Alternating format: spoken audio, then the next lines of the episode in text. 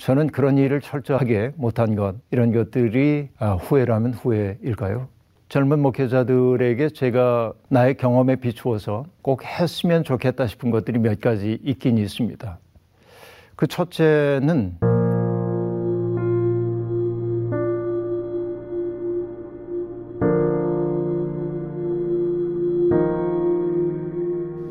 그런 좋은 방법이 있으면 저한테 좀 알려주시고요.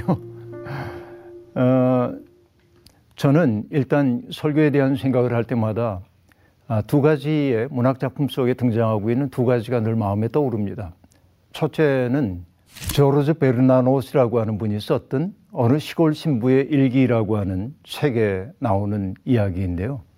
거기에서 토르시의 본당 신부님이 자기 제자에게 이런 말씀을 하십니다. 여보게, 하나님의 말씀은 불에 벌겋게 단 쇠일세. 그런데 하나님의 말씀을 선포해야 한다고 하는 자네가 화상을 입을까 무서워서 손으로 덥석 그 달아오른 쇠를 붙들지 않고 부젓가락 가지고 쥐려고 하는가? 이런 말이에요. 그러니까 하나님의 말씀을 선포한다고 하는 것은 하나님의 말씀은 강력합니다. 화상을 입을 수도 있습니다. 그 때문에 예레미야도 얘기했죠. 나는 다시는 하나님의 말씀 전하지 않을 거라고 작정하기도 합니다.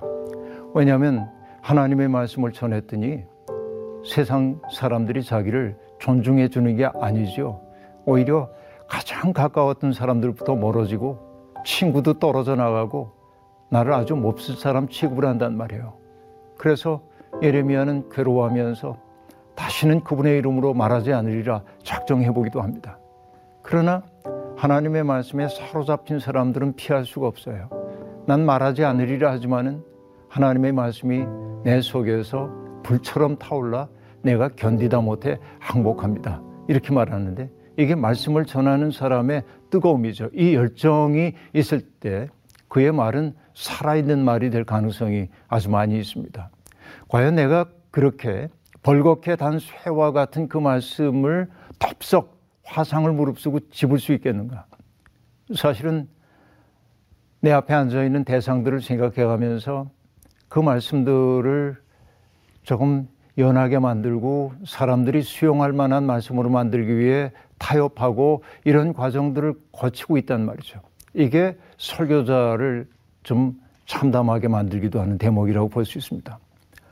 또 하나는 헐먼 멜빌이 썼던 모비딕이라고 하는 책에 등장하는 얘기인데 아, 뉴 베드포트라고 하는 곳에 있는 항구에서 옛날에 선원이었던 분이 목사가 되어가지고 선원들을 대상으로 설교하는 장면이 나오는데 그 헐먼 멜빌은 설교단을 뭐라고 얘기하냐면 설교단은 이 세상에 뱃머리와 같다고 그렇게 얘기를 합니다.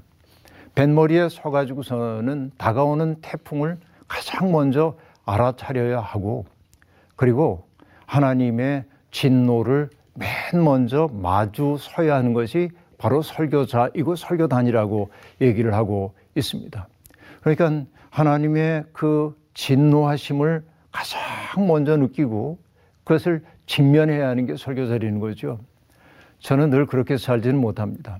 그러나 그 두 이미지는 강렬하게 제게 있고요. 그러니까 어, 저는 설교자로 설교 준비를 잘하는 방법은 잘 모르겠으나 주님이 나를 통해 하시려는 말씀이 무엇일까 하는 것을 늘 고민을 하고 성서를 향해 질문을 던지고 그 성서가 내게 던지는 답에 대해서 잘 경청하려고 애를 쓰고 이 과정이 세계는 설교를 준비하는 과정이라고 생각을 하고요.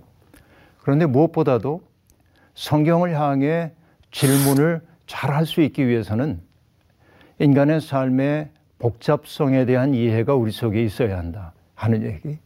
그래야만 상투적인 말들을 면할 수 있다 하는 생각이 들곤 합니다. 왜냐하면 인생이라는 건 대단히 복잡하기 때문에 그렇습니다. 하나의 언어를 가지고 인생 다 설명할 수 없기 때문에 그렇습니다.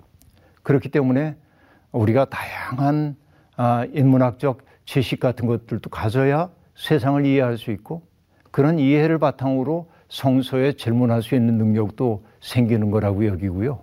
아, 이래서 우리가 문학이라든지 인문학, 역사, 철학 이런 것들이 성서를 해석하는데도 매우 중요한 도구일 수 있다는 생각이 세계는 늘 아, 들곤 합니다.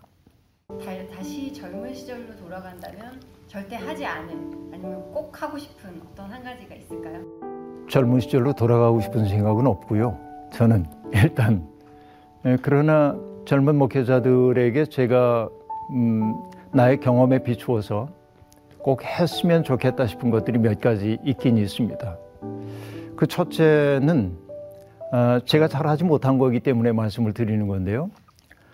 성서 언어에 대한 공부를 철저히 했으면 좋겠다 하는 생각이 일단 있습니다. 그러니까 히브리어와 헬라어 같은 성경 언어를 철저히 공부를 하는 것이 첫 번째. 이것은 평생의 과제를 가지고 한번 하면 좋겠다 하는 생각이 들고요. 그뿐만 아니라 아, 기독교 고전을 꾸준히 읽었으면 좋겠다. 마치 매일 아침 목회자들이 기도하고 성경 말씀을 읽는 것처럼 성경을 읽은 다음에는 기독교 고전을 통해서 옛날에 우리 선진들이 어떤 신학적 고민과 신앙적 고민을 가지고 살았는지 그 고민 속에서 나왔던 아름다운 결실들이 무엇인지에 대한 공부를 꾸준히 해낼 수 있으면 좋겠다 하는 생각을 저는 늘 하고 있고요. 그 다음에 우리들이 지치지 않기 위해서 우리에게 필요한 것은 아, 때때로 가서 머물 수 있는 자기만의 공간을 만들면 좋겠다 하는 생각인데 그 공간은 구체적 공간일 수도 있고 어떤 경험일 수도 있습니다.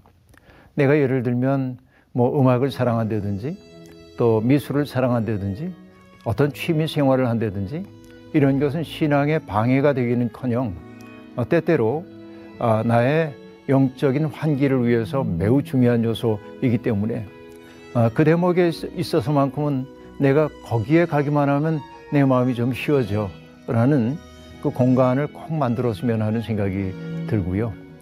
저는 그런 일을 철저하지 못하게 못한 것 이런 것들이 아, 후회라면 후회일까요? 네, 꼭 뭐 몇 권이라고 얘기하지 않더라도 예를 들어서 뭐 어, 어거스틴의 고백록을 비롯한 하나님의 도성이라든지 이런 책들, 기독교 교양에 대한 책, 어거스틴의 책들도 있고요.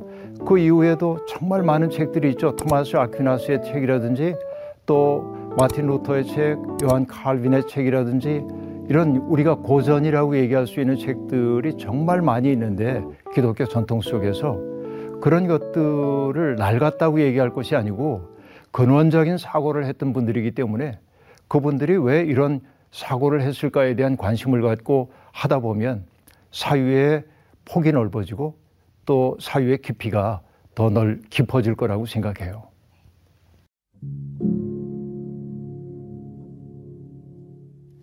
하나님의 말씀을 전하는 사람들에게 가장 좋은 것이 있다고 한다면 선포된 말씀이 그 선포된 말씀을 듣는 사람들 속에서 사건을 일으킬 수 있다고 한다면 얼마나 좋겠습니까?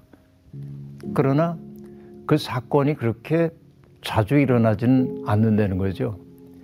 그러니까 오랫동안 하나님의 말씀을 듣고도 인격적 변화를 경험하지 않는 사람들과 마주할 때 때때로 마음속에 내 말이 아무런 파워가 없구나 하는 생각 때문에 절망스러울 때가 있는 게 사실입니다.